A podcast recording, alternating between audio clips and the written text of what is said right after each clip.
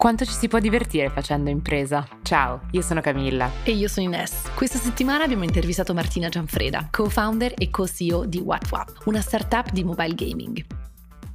Siamo rimaste colpite dalla storia di Martina per un paio di ragioni. La trasparenza con la quale Martina la racconta, l'apparente semplicità dell'evoluzione del suo percorso e il chiaro focus che Martina mette sul fare le cose in maniera leggera e soprattutto divertente. Ovviamente sappiamo che un percorso imprenditoriale è sempre più complesso di come viene raccontato e che i momenti difficili sono sempre tanti, ma nel raccontarlo Martina ci mette quel pizzico di ironia che lo fa sembrare un gioco. Non per niente Martina si occupa proprio di quello, sviluppa giochi per mobile. Creata da Martina e del suo co-founder Alessandro Lacroce nel 2013, quando erano ancora studenti al Politecnico di Milano, oggi WhatWap è la principale azienda di mobile gaming in Italia, conta milioni di utenti mensili ed ha un team di più di 50 persone. Un punto interessante che abbiamo voluto esplorare è che il business è stato profittevole fin da subito e Martina ed Alessandro sono riusciti a crescerlo in maniera organica senza mai dover ricorrere a un aumento di capitale. Infatti le chiederemo un po' come andata quella parte. Ascoltiamo la sua storia.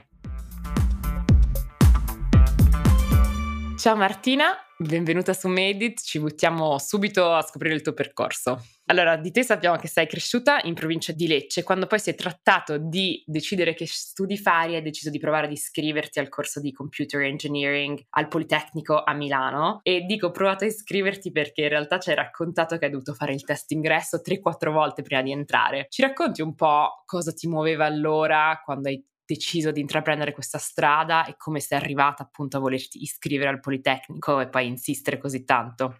Sì, ti confermo 3-4 volte, forse anche di più, non ricordo adesso. Comunque, cercando di ripercorrere un po' il perché, ti dirò, mio papà è ingegnere civile e quando ero piccola lui aveva lo studio sotto casa, io andavo su questi tavoloni che c'erano all'epoca, quelli verdi, e mi mettevo lì a disegnare, immaginando anche io di, di, di poter fare una cosa di quel tipo. Quindi non so perché, ma l'idea di ingegneria mi è, mi è sempre piaciuta. Poi non so se voi abbiate mai avuto un ingegnere in casa, però tendenzialmente viene molto pompato fatto, no? Io sono ingegnere così in modo anche scherzoso. Quindi non so come, ma ce l'avevo sempre, sempre in testa. Crescendo ho capito che cioè, l'idea di ingegneria mi è rimasta, però passavo tantissimo tempo al computer. Quindi in realtà ricordiamoci sempre, appunto, ero in provincia di Lecce, comunque stiamo parlando di mezzo agli anni 2000, no? tra il 2000 e il 2010. Quindi cercando di capire che cosa potessi fare, sono venuta a conoscenza del fatto che ci fosse ingegneria informatica, no? quindi esistesse. E, e quindi ho detto, bah, però potrei unire entrambe le cose, no? Quindi mi piace stare al computer, eh, vorrei fare l'ingegnere, vorrei essere, vorrei diventare ingegnere, quindi senza sapere chiaramente molto bene a cosa stessi andando incontro. Diciamo che il percorso di studio a scuola non mi incentivava tantissimo perché in matematica non andavo granché, cioè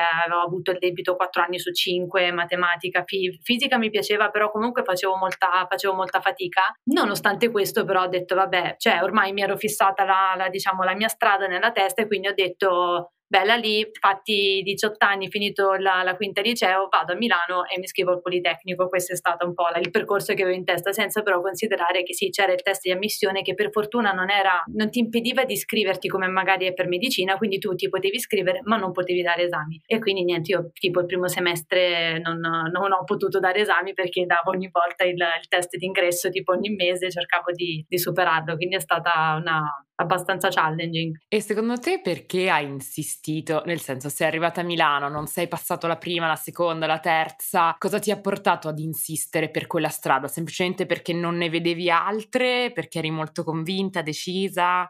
È questa secondo me, nel senso che più ci provavo, più i miei, anche i miei genitori, no? a un certo punto dicevano, vabbè, ascolta, cioè, magari non fa per te, cioè, accetta l'idea. Eh. E più dicevano questo più io mi incaponivo e mi intestativo e dicevo, no, ma non è possibile. Cioè, poi mi dicevo, io non sono stupida, quindi probabilmente c'è un qualcosa che non sto riuscendo a craccare nel modo in cui studio, nel, nel modo in cui diciamo eh, capisco i concetti. Anche, c'erano tante altre strade, mi sarebbe piaciuto fare psicologia per esempio, anche, o anche economia, però per me era più un no, cioè chiaramente mi sarei fermata a un certo punto probabilmente, però per fortuna poi ci sono riuscita e ricordo quella mattina in cui eh, erano, c'erano i miei genitori a Milano, eh, io mi sono alzata prestissimo, non ho detto niente a nessuno, sono andata al Politecnico, ho fatto questo test tipo alle sette e mezza, alle otto era prestissimo, i miei mi chiamano dopo un'ora, oh ma dove sei? Dico sì sì sto tornando, ricordo sono entrata in macchina, ho detto ho passato il test lì c'è stata la, la super festa da parte dei miei genitori in particolare che credo iniziassero ad arrendersi un pochino. Beh sì, perché effettivamente questi sono un po' i bivi della vita, no? Uno potrebbe arrendersi, continuare, poi magari non era stata la scelta giusta, però nel tuo caso ti ha portato poi a far succedere tante altre cose e un po' a definire il tuo lavoro, ma anche se questo è il caso, in realtà non hai fatto un segreto, l'università non era proprio la tua cosa, non ti sei mai poi appassionato al tuo corso di studi, ti stavano un po' strette le materie che studiavi, non ti piaceva neanche scrivere codice, che diciamo di solito è quello che spinge tutti gli ingegneri informatici a, a, a seguire questa strada. Prima che arrivasse l'idea di WhatsApp, e non vogliamo fare spoiler perché ne parliamo veramente fra due minuti, cosa pensavi che avresti fatto nella vita in quei primi anni? C'era qualcosa che ti appassionava e dicevi ok, in realtà posso poi seguire questo se questa strada non va? Allora, cosa avrei fatto nella vita è una domanda che mi sono sempre posta da quando ero piccola. C'erano tante cose che mi hanno affascinato. Per dirvi, da piccola volevo fare la benzinaia, volevo, fare, eh, volevo aprire una cartoleria perché mi attiravano tantissimo i colori. Poi crescendo volevo diventare una VJ di MTV. Volevo fare veramente tante cose. Appunto, durante eh, le superiori, verso la fine delle superiori, ho scoperto il mondo della, della computer grafica. Quello mi ha veramente appassionato tantissimo. Era quello su cui passavo la maggior parte del tempo, che come dicevo prima è il motivo per cui poi ho deciso di fare ingegneria informatica, no? quindi cercando di fare connubio. Quindi se mi chiedi cosa mi, ha, uh, cosa mi appassiona o mi appassionava, mi appassiona ancora oggi è tutto quello che è tecnologico e innovazione. Questo è proprio una cosa che mi affascina tanto, vedere il futuro, vedere come si possono ottimizzare le cose e tutto questo. All'epoca dell'università ricordo che mi interessavo tantissimo di intelligenza artificiale, di eh, realtà virtuale, ricordo quando quando avevo stampato per la prima volta un marker, eh, che è quella cosa che la videocamera almeno all'epoca riconosceva e su cui ti costruiva un, un modellino 3D, tu vedevi nello schermo ma non era lì con te, no? E all'epoca per me era una cosa, dicevo, wow, che figata sta cosa. O- oggi chiaramente eh, all'ordine del giorno. E quindi sì, erano, erano, questi, ricordo verso l'inizio dell'università la cosa della computer grafica mi era rimasta tanto, mi immaginavo, il mio sogno era andare a lavorare alla Pixar, però appunto, come dicevo, mi piaceva quel mondo, non riuscivo a capire se mi potesse davvero interessare la parte proprio operativa, perché comunque se poi immaginavo la mia carriera mi sono sempre immaginata in, una, in un percorso manageriale, proprio perché non credo di essere la persona migliore a fare fare le cose proprio in maniera, in maniera operativa. Mi ci metto, no? le faccio, però poi mi dico sempre cioè, ci sarà qualcuno più bravo di me, più esperto, a cui piace di più fare questa cosa. E quindi era molto fumoso. Durante il periodo dell'università ho iniziato poi man mano che vai avanti vedi i tuoi colleghi intorno che iniziano a prendere una strada eh, o iniziano ad incanalarsi verso un determinato percorso, invece continuavo ad essere poli, mi viene da dire quasi polifunzionale, no? Cioè ero, ero, interessata a tante cose che avevano come comune denominatore la, la tecnologia, però non avevo benissimo chiaro ho detto che non si c'è uno spoiler, però è interessante perché in realtà ora che scopriremo un po' la tua storia e quella di WhatsApp, cioè puntato a tante cose che poi si realizzeranno in questo tuo percorso da, da, imprenditrice. Molto spesso, esatto, come dici tu, una vaga idea di quello che vuole fare, capisce che ci sono degli incipit di interesse e poi il genio sta nel riuscire a mettere tutti insieme in un lavoro e non sempre è possibile. E nel tuo caso in realtà si è realizzato, ma l'idea di WhatsApp in realtà nasce non da te ma da un tuo compagno di università, quindi eravate ancora all'università ed è Alessandro Lacroce che adesso è co-CEO e, co-founder di WhatWap con te. Ci racconti su cosa aveva lavorato Alessandro e come tu in particolare ti sei trovata a far parte del, di questa sua idea, di questo suo progetto? Sì, allora Alessandro l'ho conosciuto ai tempi della laurea triennale lui era fuori corso di, di, un anno, poi vabbè sono andata fuori corso un anno anch'io, ma ci sono stati degli esami che abbiamo fatto insieme, addirittura immaginate che nel, nel mio percorso di, di, studi tanto mi ero anche lì incaponita nel cercare di prendermi questa benedetta laurea, nonostante comunque avessi capito che appunto programmazione eh, no, non fosse la cosa che proprio mi appassionava tantissimo, addirittura eravamo arrivati al punto in cui io aiutavo lui a studiare, quindi c'è proprio veramente fanta, fantascienza. In quelle situazioni dove ci ritrovavamo bene, passavamo veramente tanto tempo insieme, io, lui e un altro gruppetto di nostri amici, siamo sì diventati amici, poi passavamo cioè all'università, almeno da noi ingegneria, la gente entrava alle 8, non sapeva quando usciva, entrava, usciva magari a mezzanotte, a luna perché faceva praticamente orario continuato, quindi tu stavi tutto il tuo tempo lì. Quindi lì abbiamo avuto modo di, di passare tanto tempo insieme. Poi Alessandro nel frattempo lavorava, lavorava per, per questa rivista di, di cellulari, Cellulare Magazine, e lui aveva iniziato a come dire, ad informarsi meglio su tutto quello che era il mondo appunto degli smartphone eh, e, e quello che in Italia in quel periodo stava abbastanza nascendo, stiamo parlando del 2010-2011. Quindi Alessandro sotto sotto anche lui appassionato di tecnologia e innovazione, che è appunto la cosa che ci, accomuna, esplorava quelle novità ed era uno sviluppatore invece, al contrario di me. Quindi lui si metteva lì e ha iniziato a sperimentare. Quando ha iniziato a sperimentare in modo un po' più serio, diciamo, lui aveva lanciato un paio di giochini da solo, erano giochini se non ricordo male a pagamento e il fun fact che racconto sempre io è il fatto che un giorno credo fossi sul treno, non so per quale motivo, stavo guardando questi suoi giochi e gli avevo scritto Ale che figo che comunque stai facendo questa cosa perché è super nuova, è super, è super interessante e poi hai fatto dei giochi quindi è strafigo, però la tua grafica fa, fa proprio cagare. E la cosa più bella che io ricordo di, di, quel momento, che secondo me definisce molto il nostro rapporto, è stato che lui mi ha detto, ah sì, sai fare di meglio? Perché a questo punto fai qualcosa, no? E io ho detto ok, e lì chiaramente cosa è stato? È stato il momento in cui ho detto alla fine faccio una cosa che mi piace, che qualche modo so fare perché era appunto grafica, quindi Photoshop e tutto quanto, e ho iniziato, a, eh, ho iniziato insieme a lui a capire cosa si potesse fare. Quindi lui si è avuto, avuto questa idea iniziale eh, e, per me è stato sicuramente un, mi ha aperto un mondo completamente nuovo in quel momento. E da questo insomma diciamo testo di primo progetto insieme in cui avete lavorato, come è successa poi l'evoluzione di farlo diventare qualcosa di, di serio e, e, un business e che cosa hai visto magari in Alessandro come, come persona con cui collaborare? Guarda, io credo che abbia giocato tanto il fatto che io e Ale abbiamo una base valoriale condivisa e soprattutto all'epoca avevamo proprio una forte etica. Quindi è facile quando ti metti a fare un qualcosa con un amico che dici, non lo so, guarda sì, dovevamo fare sta cosa, però non lo so, devo andare in palestra, quindi magari la, te la faccio tra due giorni. Invece no, eravamo veramente molto, molto disciplinati su questo e credo che questo abbia permesso a entrambi di capire che comunque eravamo due persone serie, quindi quando prendevamo un impegno impegno era quello, eh, la parola data veniva sempre rispettata. Quindi a questo punto, capito quello, poi in Ale vedevo tanti tratti simili ai miei, testardaggine, cocciutaggine e fame. Io la chiamo fame, ma in realtà la parola corretta forse è ambizione. Eravamo entrambe due persone e siamo entrambe due persone molto molto ambiziose.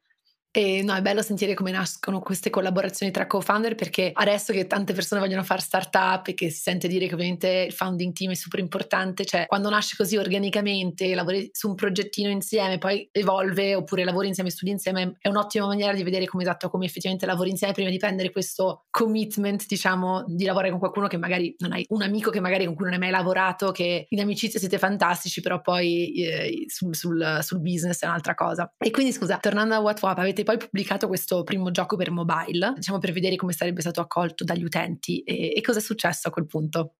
Allora, abbiamo, vabbè, Alessandro aveva appunto già pubblicato qualcosina, quindi lui, eh, diciamo, era abbastanza navigato, io avevo fatto la parte, la parte grafica. Ricordo che a quel punto mi ero gasata, onestamente, c'ero lì a dire che figo perché ti rendi conto di come eh, mettevi una cosa su questo, quello che, era Google, quello che è Google Play Store, avevi impatto su un sacco di persone, no? tutte quelle persone che a quel punto scaricavano il gioco e iniziavano magari a darti, a darti dei feedback. Quindi questa è la cosa che mi ha fatto veramente gasare e se la uniamo infatti, insieme al fatto che in quel periodo io comunque stavo cercando di capire cosa mi sarebbe piaciuto fare, dicevo, cioè sto facendo una cosa che mi, mi, interessa tanto, passo le ore al computer e non ci, cioè, non ci penso neanche a quanto, a quanto, tempo ci dedico. E questa era la, era la, cosa veramente figa. Poi all'inizio noi, se non ricordo male, avevamo lanciato il primo gioco che era una versione light, all'epoca andava di moda questo, quindi tu mettevi su una versione light dove potevano gli utenti, che non lo so, potevano fare tre partite, potevano giocare tre giorni, qualcosa del genere, e poi dovevano fare la versione, dovevano passare alla versione a pagamento. Il gioco era per il pubblico italiano, non tantissima gente passava poi davvero avessero la versione a pagamento. Noi non l'avevamo fatto con l'idea di monetizzare, no? quindi era tutto un esperimento, però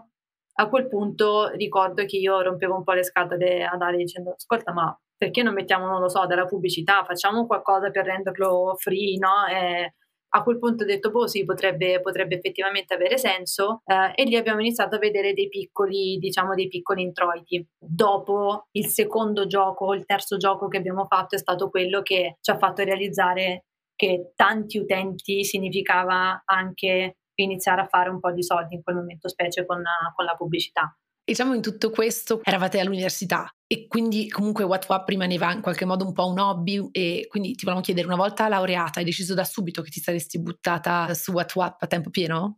No, ricordo anzi una bellissima telefonata che avevo fatto con Ale eh, in cui lui mi diceva cioè buttiamoci, no? Eh, anche perché lui poi non aveva continuato con, con, la specialistica, io sì, quindi comunque io e lui collaboravamo insieme che io credo avessi da poco iniziato la, la specialistica e in quella situazione no, non era semplice perché comunque io di nuovo mi ero fissata che dovevo fare il percorso completo, quindi tre anni più due è tutto quanto. Lui invece è sempre stato più libero, tra virgolette, da questi schemi e quindi no, non è stato facile perché poi quello, almeno quello che è stata la mia esperienza, è che io ho depositato la tesi, quella della triennale proprio se non erro, e, e come quello che dico sempre io è che in quel momento aprono le gabbie e iniziano a contattarti tutte le aziende partner del Politecnico, che chiaramente è un'azienda, cioè una, è un'università molto ben connessa, no? Quindi, ma aziende da nomi enormi, cioè tu immagina un ingegnere informatico che viene da Lecce, la chiama Microsoft, dici madonna, ma non vado, cioè i miei genitori la pensavano chiaramente uguale, quindi è stato molto difficile perché ponevo tanta, diciamo, specialmente in quel momento davo tanto valore a quelli che erano i consigli chiaramente dei miei genitori perché mi hanno sempre proiettato molto sul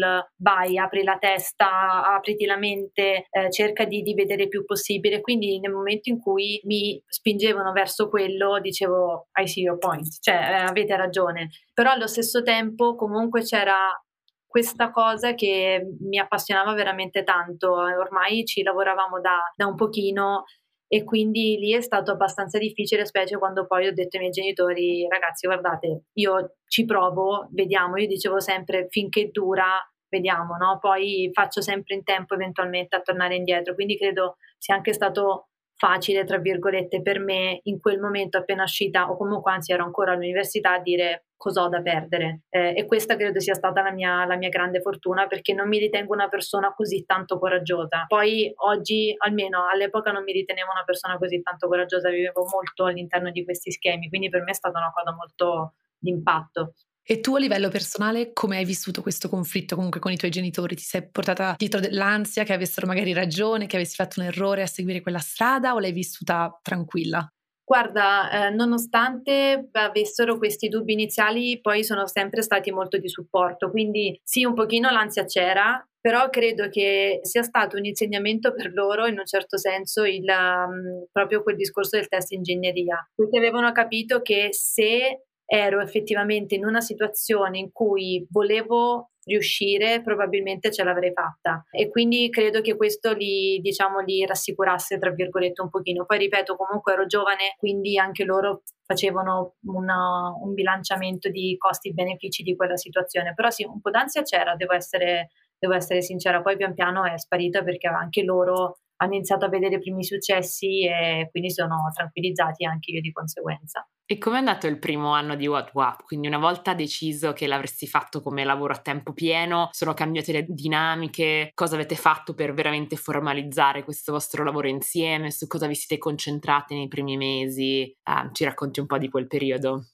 Quello credo sia stato il periodo più figo che abbiamo vissuto so far, nel senso che allora all'inizio lavoravamo insieme nell'aula studio dell'università, poi lavoravamo insieme a casa mia perché Ale non, è, non vive a Milano, quindi lui veniva a Milano, spesso ci trovavamo a casa mia, quindi tantissime cose sono nate nel soggiorno, nel soggiorno di casa, così come tante altre sono nate su una tovaglietta di un bar in cui stavamo pranzando in, in una pausa. Poi diciamo che è arrivato un certo punto in cui abbiamo detto che facciamo, va bene che stiamo collaborando ma vogliamo renderla un po' più seria anche perché Alessandro a quel punto era 100% full time su, su WhatsApp, mentre io comunque ancora avevo l'università, le lezioni. Quindi abbiamo fondato ufficialmente l'azienda. Quello che ha dato, credo, più formalità alla cosa sia stato prenderci questo primissimo ufficio, che era un appartamento al terzo piano in uh, via Camminadella qua a Milano, che è in centro. L'abbiamo, ce lo siamo ristrutturato, tra virgolette, da soli, quindi ho un sacco di foto di Ale che dipinge i muri, proprio classico startupparo, io che pulisco, insomma ce lo, ce lo siamo organizzato e all'inizio all'inizio l'idea era quello di fare proprio una macchina da giochi, quindi WhatsApp era, aveva la, diciamo, l'idea di fare giochi uno dopo l'altro in serie, quindi i giochi erano ADV based, per farlo volevamo parallelizzare, quindi abbiamo iniziato a cercare i primi dipendenti, quindi la prima job posting era per uno sviluppatore, mi ricordo benissimo il primo colloquio perché non avevo idea di cosa dire io, cosa avrebbe detto l'altra persona. Il ragazzo che è venuto era imbarazzatissimo, impacciatissimo, spaventatissimo, eh, quindi è stata proprio una situazione surreale, però poi lì abbiamo, diciamo, il modo in cui si è formalizzata è che abbiamo detto ok, abbiamo bisogno di almeno un altro sviluppatore, almeno un'altra grafica, anche lì sperando che fosse più brava di me perché io comunque ero un po' improvvisata. E, e da lì sì, l'idea è stata quella di dire ok, a questo punto eh, ci mettiamo e facciamo, non lo so, un gioco ogni mese. Questo è stato l'inizio. Quindi facevamo giochi per il mercato italiano che potessero avere un determinato uh, riscontro da parte degli utenti ed era più o meno sì, uno ogni mese, ogni mese e mezzo. E ce ne hai parlato un po' anche quando ci hai descritto l'idea iniziale di WhatsApp, adesso ci hai detto che era un po' una macchina da gioco. E quindi cos'era il vostro modello di business? Nel senso, avete iniziato da subito a fatturare e quindi vi siete potuti permettere appunto l'ufficio, lo stagista per la prima grafica e come avete poi cresciuto all'inizio questa base utenti e questa idea di business sotto i giochi? Diciamo che la nostra fortuna e forse anche un pizzico di bravura è stato il fatto di capire sin da subito come quello che stavamo facendo all'inizio per pura passione potesse in qualche modo generare un qualcosa. Quindi quello che io dico sempre è che imprenditori lo siamo diventati perché noi siamo partiti come persone molto appassionate sul prodotto e il gioco in generale e poi abbiamo capito come questa cosa invece potesse essere sostenibile, anche perché né io né lui avevamo soldi da, da metterci dentro e non, ripeto, non, non, c'era proprio quella cultura mentale, ma neanche all'università ti insegnavano, almeno nel mio corso, non ti insegnavano niente di, di tutto ciò. Quindi è stato un po' una, una, non dico una botta di fortuna, però è, è, stato un buon momento in cui siamo riusciti a mettere insieme due cose e il modello di business iniziale è quello che poi avevamo fatto il nostro primissimo gioco, quindi gioco free, la gente poteva giocare per quanto tempo voleva, però doveva vedere delle pubblicità e quindi lì abbiamo iniziato a capire che il rapporto era proprio uno a uno, cioè più gente c'era, più soldi venivano generati perché venivano viste più pubblicità. Quindi questo ci ha permesso di dire ok, siccome in quel momento non avevamo soldi da spendere in marketing o altro, stavamo facendo cassa, non avevamo neanche idea eventualmente di come poter commercializzare i nostri prodotti, quindi semplicemente lo sviluppavamo, lo mettavamo live e questo ci ha permesso di appunto iniziare a fare, a fare un po' di cassa, ma allo stesso tempo di poter sviluppare e pubblicare altri giochi. Quindi più il gioco era grande, aveva accesso a un mercato di, di utenti, più chiaramente venivano, venivano generate revenues. Era molto molto semplice. L'unica cosa di cui ti dovevi preoccupare era di fare una cosa che potesse in qualche modo interessare alle persone e dare alle persone più motivi possibili per stare all'interno del gioco il più, più a lungo possibile.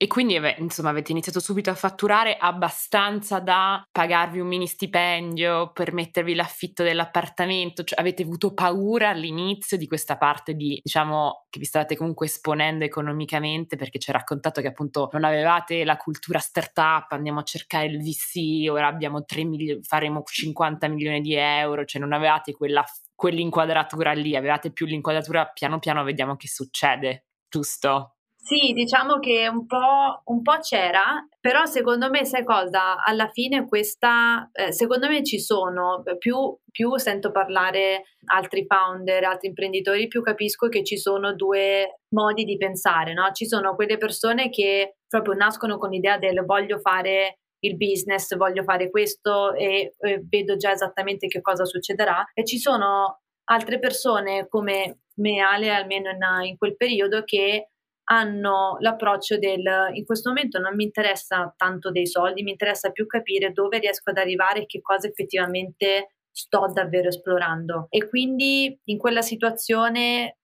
noi avevamo iniziato a sviluppare un mindset del abbiamo questi soldi, come li possiamo usare? Abbiamo questo need, come lo possiamo soddisfare con i soldi che abbiamo? E quindi abbiamo iniziato a fare un po' il gioco i giocolieri con quelli che erano le, i pezzi di puzzle che avevamo a nostra disposizione, cercavamo di incastrarli nel modo che avesse, che avesse più senso. Quindi per noi il concetto di sostenibilità è stato importantissimo sin, sin dall'inizio. E quindi non avete mai pensato di tirar su capitali per crescere più velocemente? Allora, l'abbiamo fatto a un certo punto in realtà perché io ogni tanto, poi Alessandro poverino è abituato, ma io ogni tanto ho queste mie cose per cui inizio a partire per la tangente e dico, ah, proviamo a fare questo. Eh, quindi sì, mi ero fissato e ho detto, ma probabilmente prendendo dei capitali possiamo accelerare facendo X, che era una cosa che chiaramente iniziava ad essere sempre più normale. Quindi in realtà entro in contatto con, con un investitore che aveva tra l'altro anche già investito in, nel gaming, nel mobile gaming, quindi era comunque perfetto. Iniziamo quasi ad avere un rapporto di amicizia e lui ci dice ragazzi a voi non servono soldi, dopo un po' di chiacchierate diceva voi soldi li avete, non vi servono soldi, a voi quello che serve è probabilmente più qualcuno con cui confrontarvi, quindi vi serve più magari un mentore che vi aiuti a velocizzare nell'execution più che nella, effettivamente nella, nella raccolta dei capitali, anche perché ricordiamoci comunque eravamo due persone di prodotto, due ingegneri che non avevano minimamente in, in, testa l'idea di fondare appunto una startup. Oggi chiaramente sarebbe molto diverso il percorso. Bene, è anche interessante sentire questo tipo di storia che non è obbligatorio alzare i capitali per avere successo. si può anche seguire una strada, come hai detto tu, più sostenibile in realtà, perché poi si cresce. Se il modello di business lo permette, ovviamente c'è anche questa opzione, quindi è anche bene parlare di tutte le opzioni che esistono in questo mondo. E poi quindi siete andati avanti così, crescendo organicamente con questo modello basato anche su fare più giochi possibili, avere più utenti possibili e continuare a crescere in questo modo finché a un certo punto in realtà questo modello ha raggiunto un limite di questo modello, avete dovuto fare un pivot, se non sbaglio. Ci racconti un po' di quel momento, come l'avete vissuto, cosa avete dovuto fare, cosa ha voluto dire per te, per il team, per tutti? Sì, sì, eh, lì secondo me dove è iniziato piano piano avevamo iniziato a sviluppare questa, questa mentalità invece un po' imprenditoriale. In quel periodo stiamo parlando veramente abbastanza degli inizi, quindi parliamo, WhatsApp è nata nel 2013 ufficialmente, quindi parliamo del 14-15, noi siamo stati in quel momento siamo stati avvicinati da un'azienda che era interessata a comprarci, un'azienda estera di gaming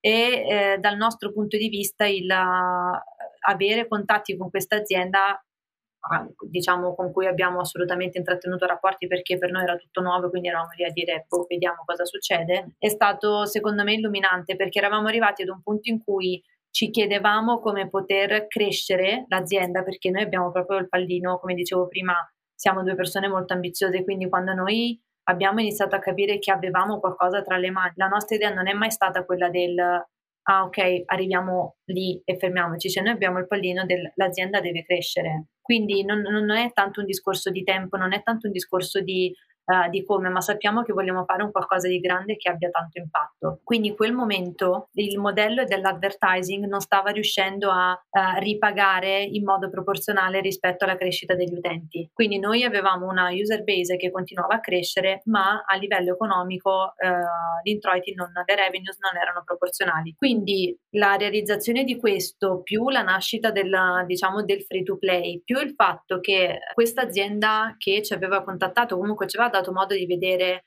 che c'era un modo per applicare il free to play, quindi la vendita di beni virtuali all'interno del gioco, anche dentro ad alcuni dei nostri giochi e quello ci ha fatto dire wow, cioè a questo punto proviamoci. Quando parliamo di pivot è stato sì un momento di, di pivot da un punto di vista di business model molto significativo perché capisci, cioè la complessità che c'è nel fare un gioco free to play è totalmente diversa rispetto a quella di un gioco advertising perché un gioco free to play praticamente stai creando un nuovo ecosistema da nulla ed è complessissimo, fighissimo, ma complessissimo. Oggi fare giochi credo sia uno, diciamo, uno dei business più, più, difficili, se non lo farebbero tutti, perché ci girano tantissimi soldi, ma fare giochi è veramente tanto difficile. Altrimenti Google, Netflix e eh, gli altri farebbero successo così. Invece è veramente tanto tanto difficile e noi ci siamo scontrati con il fatto che non av- volevamo imparare questa nuova cosa, quindi come creare questi ecosistemi, ma non sapevamo dove, dove girarci per capire come fare. Quindi abbiamo fatto un sacco di try and fail tantissimi. L'abbiamo fatto con il primo gioco che abbiamo realizzato free to play che è Burraco la sfida e Burraco, cioè noi siamo arrivati a tanto così da dire vabbè non ce la facciamo perché avevamo tanti utenti, gli utenti si divertivano ma noi non riuscivamo a monetizzare, quindi rischiamo appunto di cadere quel concetto di sostenibilità. E invece poi eh, veramente quando eravamo allo stremo siamo riusciti a trovare quella chiave che ci ha permesso di, eh, di monetizzarlo grazie anche al team con cui abbiamo lavorato è stato fighissimo pensarci a ripensarci, però veramente tanto, tanto, tanto difficile. Poi questo modello l'abbiamo applicato anche ad altri giochi. Una cosa che abbiamo fatto noi che non ho mai visto nella, nel mercato è stato quello di fare un pivot poi anche di un gioco. Quindi uno dei nostri giochi che era advertising è stato convertito a free to play, quindi questo vuol dire che per te che giochi ti ritrovi un gioco in cui puoi fare tutto quello che vuoi per tutto il tempo che vuoi e puoi giocare all'infinito ad un certo punto ad avere un cosiddetto paywall e quindi è complesso. Eh, non te l'abbiamo chiesto, in realtà ci hai parlato di burraco, che tipo di giochi fate? Cosa, cosa che fate meglio? Cosa sono i vostri giochi più di successo? Allora, i giochi, noi abbiamo fatto tantissimi esperimenti e i giochi che alla fine sono risultati essere quelli più di successo sono dei giochi di carte. Abbiamo l'ultimo, uno degli esperimenti che abbiamo fatto è stato un gioco che si definisce social casino, che è un bingo, perché comunque abbiamo sempre con l'idea di crescere l'azienda, l'idea è quella anche di ampliare il pubblico. Quindi ok fare gioco per il pubblico italiano, però a questo punto abbiamo fatto una prima espansione in Brasile che non è andata benissimo, poi ne abbiamo fatta un'altra in Francia che invece è andata bene, quindi stiamo comunque cercando di ampliare il nostro pubblico il più possibile. Ad oggi giochi che in cui abbiamo direi raccolto con cui abbiamo raccolto i maggiori successi sono giochi di carte. È un gioco dove il core gameplay è il gioco di carte, ma intorno c'è un ecosistema completamente differente, quindi oggi possono essere definiti comunque a tutti gli effetti giochi casual. A livello di crescita del team, so che adesso siete oggi siete più o meno 50 nel team, siete partiti ovviamente in due. A che momento siete partiti nel 2013 ufficialmente? A livello di crescita in questi ultimi 9 anni, 8 anni, ci sono stati dei momenti in cui siete cresciuti veramente tanto? È stata una crescita abbastanza progressiva dove ogni anno aggiungevate 3, 4, 5 persone al team? O c'è stato un boom a un certo momento? In realtà la, il boom principale lo abbiamo avuto quando di nuovo abbiamo deciso di parallelizzare la produzione e quindi non fare più un'azienda monoprodotto. Quindi monoprodotto intendo che magari facevamo diversi giochi, però poi tutto il team eh, dell'azienda si focalizzava su un gioco che era quello in produzione. Col free to play abbiamo capito che non si poteva più fare perché diventava una, un prodotto che doveva continuamente essere sostenuto. Quindi la, l'organizzazione che abbiamo trovato è stata quella di creare più business unit praticamente all'interno della, eh, dell'azienda e quindi immaginatela come se OTOP fosse un cappello all'interno della quale ci sono tante altre piccole aziendine. No? Quindi oggi chi gestisce un gioco è come se fosse un mini CEO del gioco perché ha da gestire tutta una serie di complessità di una vera e propria azienda, inclusa anche la parte di profittabilità, di raccolta fondi, di t- tutta una serie di cose. Quindi in quel momento, quando abbiamo deciso di fare questo, abbiamo cercato molte persone, abbiamo preso la nostra prima figura eh, di HR recruiting che era la persona che ci avrebbe dovuto aiutare nel trovare le persone. Abbiamo iniziato a scontrarci tanto con la difficoltà di trovare persone che fossero qualificate, quantomeno persone più brave di noi in questo, perché è sempre quello poi quello che vai cercando, no? Tu da founder speri di trovare un qualcuno che ti possa dire un qualcosa che tu non conosci e in quel momento era molto difficile, quindi comunque molto si basava sulle nostre conoscenze che ci eravamo fatti sul campo e quindi eravamo noi ad insegnare a loro. Però sì abbiamo, direi in termini di personale e di, eh, di ragazzi che lavorano con noi, abbiamo avuto sempre una crescita abbastanza costante con alcuni alcuni picchi. L'anno scorso, per esempio, ne abbiamo, abbiamo, avuto un picco di assunzioni e lo abbiamo avuto anche, se non ricordo male, nel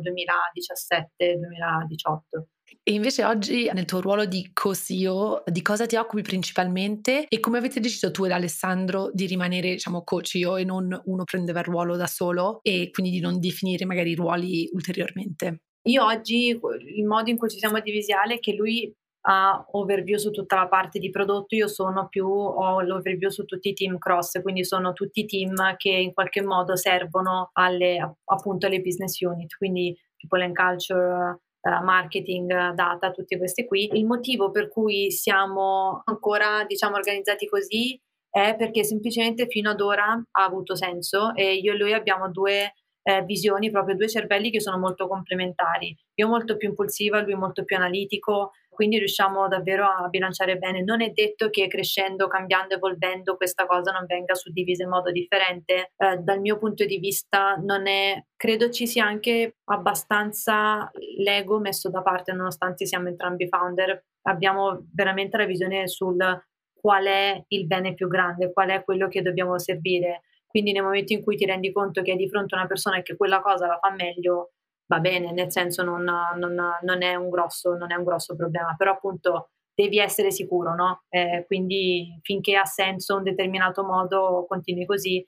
È già successo in passato che seguissimo una cosa in due e poi capissimo che questa cosa non funziona, dividiamoci perché eh, non ha senso. Sui giochi, per esempio, l'abbiamo fatto. Prima eravamo in due su un gioco, poi ci siamo divisi e sono esplosi entrambi i giochi, no? Quindi chissà. E invece ne abbiamo parlato un secondo fa, ma comunque avete un team di 50 persone, siete tutti, entrambi anche molto giovani. Cosa vuol dire per te essere a capo di un team, diciamo così grande, anche a livello di personale, di pressione, responsabilità? Comunque paghi lo stipendio per tante persone che magari hanno un mutuo, dei figli, cioè c'è, c'è tutto un livello insomma, di, di, forte pressione quando, quando, quando t- così tante persone lavorano per te. Sì, questo assolutamente, secondo me anche questo è il motivo che comunque ci spinge tanto sul concetto di, di sostenibilità, perché ormai ce l'abbiamo veramente nelle, nelle, vene, anche proprio i giochi, il modo in cui noi li approcciamo è fare in modo che poi diventino sostenibili e il successo di un gioco poi diventi la benzina per fare quello successivo. Sicuramente è una, una sfida importante dirò mai, non mi sentirà mai nessuno dire che eh, uno degli obiettivi per WhatsApp è diventare un'azienda di mille persone, tremila persone o altro, perché non credo sia quello l'obiettivo in realtà. Cioè, noi come proprio value proposition di, di WhatsApp, una delle cose di cui andiamo fieri o comunque cerchiamo di, di uh, focalizzarci tanto è l'attenzione alla persona. Quindi quello che noi vogliamo offrire alle persone un ambiente di lavoro in cui possano esprimere loro stessi, possano essere se stessi e riescano a trovare un ambiente dove possano in qualche modo esprimere quello, quello, che hanno, perché comunque alla fine della fiera siamo un'azienda creativa. Quello che ho capito è che ogni persona che si aggiunge diventa, ti moltiplica molto di più proporzionalmente la complessità di gestione delle persone, quindi fare un vero e proprio people management. In Italia il people management non è assolutamente valorizzato al momento eh, e quindi questa è una cosa su cui noi veramente cerchiamo di fare, di fare tanto tanto la differenza. Quindi cosa vuol dire per me 50 persone al di là dell'aspetto economico è ogni persona che si aggiunge a dire questa persona deve avere un forte people manager, deve sempre sapere a chi deve rivolgersi, se ha un qualche problema anche personale deve sempre avere qualcuno che riesca a comprendere, che riesca a, a dare supporto nel miglior modo possibile. Poi mi ricordo ti avevamo sentito dire che per te era importantissimo che le persone che insomma lavoravano per, per la vostra azienda fossero più felici e contente di quello, di quello che, che, fanno nella vita, che purtroppo quando parliamo con gli amici diciamo sono in pochi quelli che ti dicono in generale adoro quello che faccio, adoro l'ambiente di lavoro, sei un'azienda fantastica, diciamo si sente più che la gente si lamenta, quindi anche questo tuo approccio se magari vuoi anche so, dirci due o tre cose che secondo me è di ispirazione anche ad altre persone che ci ascoltano questa cosa. Sì, secondo me è vero questo il il concetto, diciamo, del, del divertirsi o dello stare bene, così secondo me è anche un po' abusato. È come quando la gente parla dei valori aziendali, li stampa sui muri e alla fine, sì, direi dopo nove anni comunque ti eh, convivi con questa cosa e secondo me eh, diventa un vantaggio alla fine. Sì, magari crea resilienza e stimola un po' di problem solving creativo per riuscire appunto a continuare su una strada che non è forse così ben tracciata né facilitata come lo è sicuramente in altri paesi. Martina, grazie mille del tuo tempo, di averci raccontato la sua storia. Devo dire che è una storia bellissima da ascoltare, soprattutto perché è così genuina, organica e veramente si sente la passione e il divertimento che ci mettete. Siete riusciti a trovare una quadra molto sostenibile per crescere e probabilmente molto, quando ti sentiamo raccontare la tua storia, molto semplice, sembra, sicuramente piena di, di, di ostacoli che avete dovuto superare, di giorni difficili, ma si vede che state seguendo una strada e che lo fate in, in maniera leggera, semplice e che arriverete lontano. Quindi grazie mille di avercela raccontata. Grazie mille a voi ragazze per, sia per la realizzazione di questo podcast perché credo sia veramente una figata sia per avermi invitata. Grazie mille di averci ascoltate e mi raccomando, non dimenticate di iscrivervi al nostro podcast ovunque ci ascoltiate per non perdere nessuna puntata. Se ci volete dare una mano a crescere, lasciateci 5 stelle o una recensione su Apple Podcast. Ci aiuta a fare scoprire il podcast a nuovi ascoltatori e continuate a condividere Made It con i vostri amici, colleghi, parenti. Ci potete seguire su Instagram at madeit.podcast e su LinkedIn cercando Made It Podcast, dove condividiamo anche tanti contenuti esclusivi. Vogliamo ringraziare Sami Bianchi, nostro sound editor, e Guglielmo per aver composto il nostro jingle.